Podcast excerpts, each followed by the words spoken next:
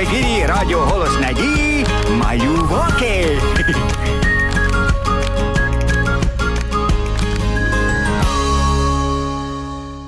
Привіт, мої дорогі маленькі слухачі. Ви не втомилися за день? Готові знову до нових пригод наших лісових друзів. Перш ніж почну розповідати, хочу запитати: чи ви літали на повітряній кулі коли-небудь? Як гадаєте, це страшно? А ось наші друзі Полінка і Гошка вже не можуть дочекатися, коли політають на повітряній кулі, яку для них змайструвала тітонька Уляна. Гошко, дивись, оце вона повітряна куля. Бачу, тільки вона якась маленька. Ну то що? Головне, що вона тут. Так, я все своє ведмеже життя мріяв про подорож на повітряній кулі. А я взагалі про подорожі. Ну, будь на чому. Я перший. Ні, я. Ну, коли ж інші прийдуть вже політати, так хочеться. А ми хіба не вдвох? Ще хтось буде? Ну, Уляна і зайчик. Що так багато? Та ми ж і не злетимо. Так Уляна сказала, мабуть, вона знає. Ну, Уляну так і буде. Візьмемо з собою, а зайчик не поміститься. Я ще забула свою сумочку. А я забув мед, як я без нього. Гошка і Полінка старанно ховали свої речі від Уляни, накривали мішками, якимись речами, і хоча куля була досить невелика, вони сподівались, що Уляна не помітить. Привіт! А хто це вже зібрався злітати? А? Що? Хто? Та це ми з Поліною. Ви без нас летіти зібрались? Так е, куди ж ми без вас? А ми всі тут помістимося? А навіщо всім їхати? Уляні треба, бо ми без неї нікуди, а зайчику ми розкажемо, як все було. Гошко, може, ти залишайся, а ми тобі розкажемо. А чому це одразу я? Бо в мене хутро пухке, і я ніби багато місця займаю. Хм, Ні, я не згоден залишатися. Тоді я залишуся. Ні.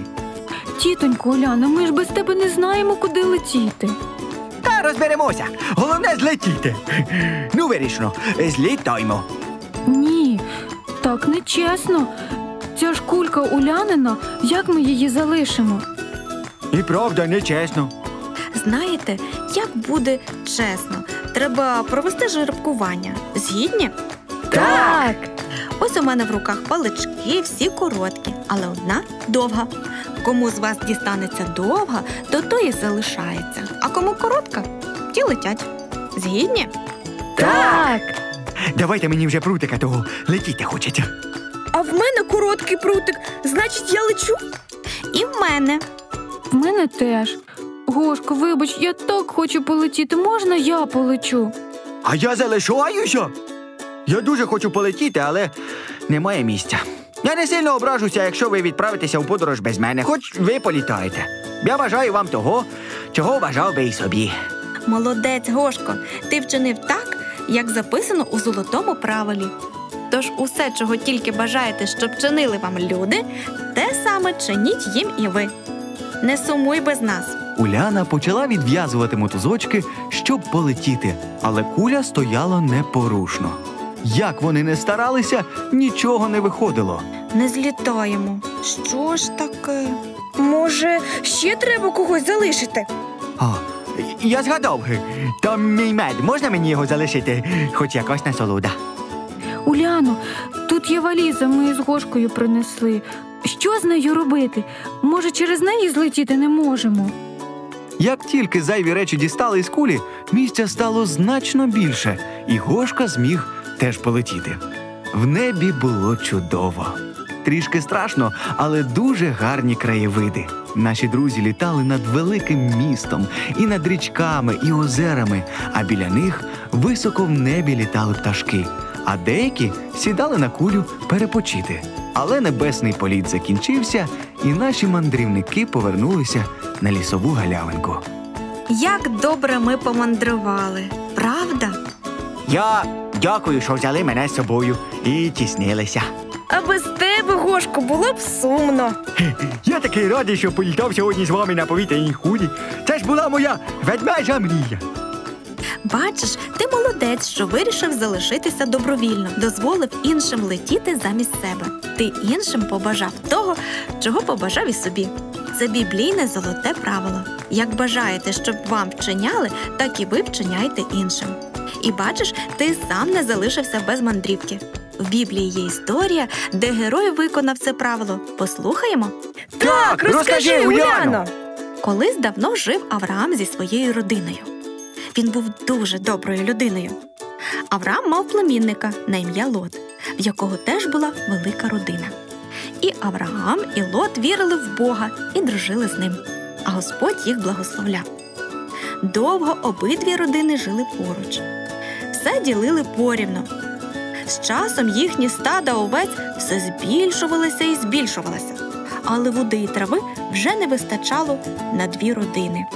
Тоді Лот прийшов до Авраама і запропонував розділитися.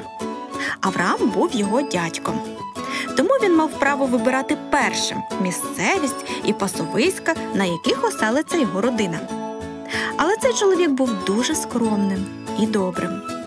Тому Авраам запропонував Лотові першому вибрати місцевість, де оселитися. Він виконав золоте правило Біблії, вчинив так, як хотів би, щоб вчинили з ним. Лот вибрав найкращу землю в тій місцевості. Авраам оселився на тій землі, яка залишилася. Але Господь благословив його. Багатство у нього збільшувалося, а стосунки в родині міцнішали. Бог ніколи не залишить людину, яка виконує його золоте правило. Як ви здогадалися, мої маленькі слухачі, Господь дав нам дуже просту пораду, яка допоможе вам бути у гарних стосунках з іншими дітками і вирости вихованою і приємною людиною. Якщо ти ображаєш інших, будь готовий, що і тебе будуть ображати. Якщо ти кажеш неправду, то і тебе будуть обманювати. Будь чемним і завжди чини так, як чинив би Христос. І пам'ятайте про золоте правило Біблії. Як хочете, щоб вам вчиняли, так і ви вчиняйте іншим. А на цьому ми прощаємося. До зустрічі!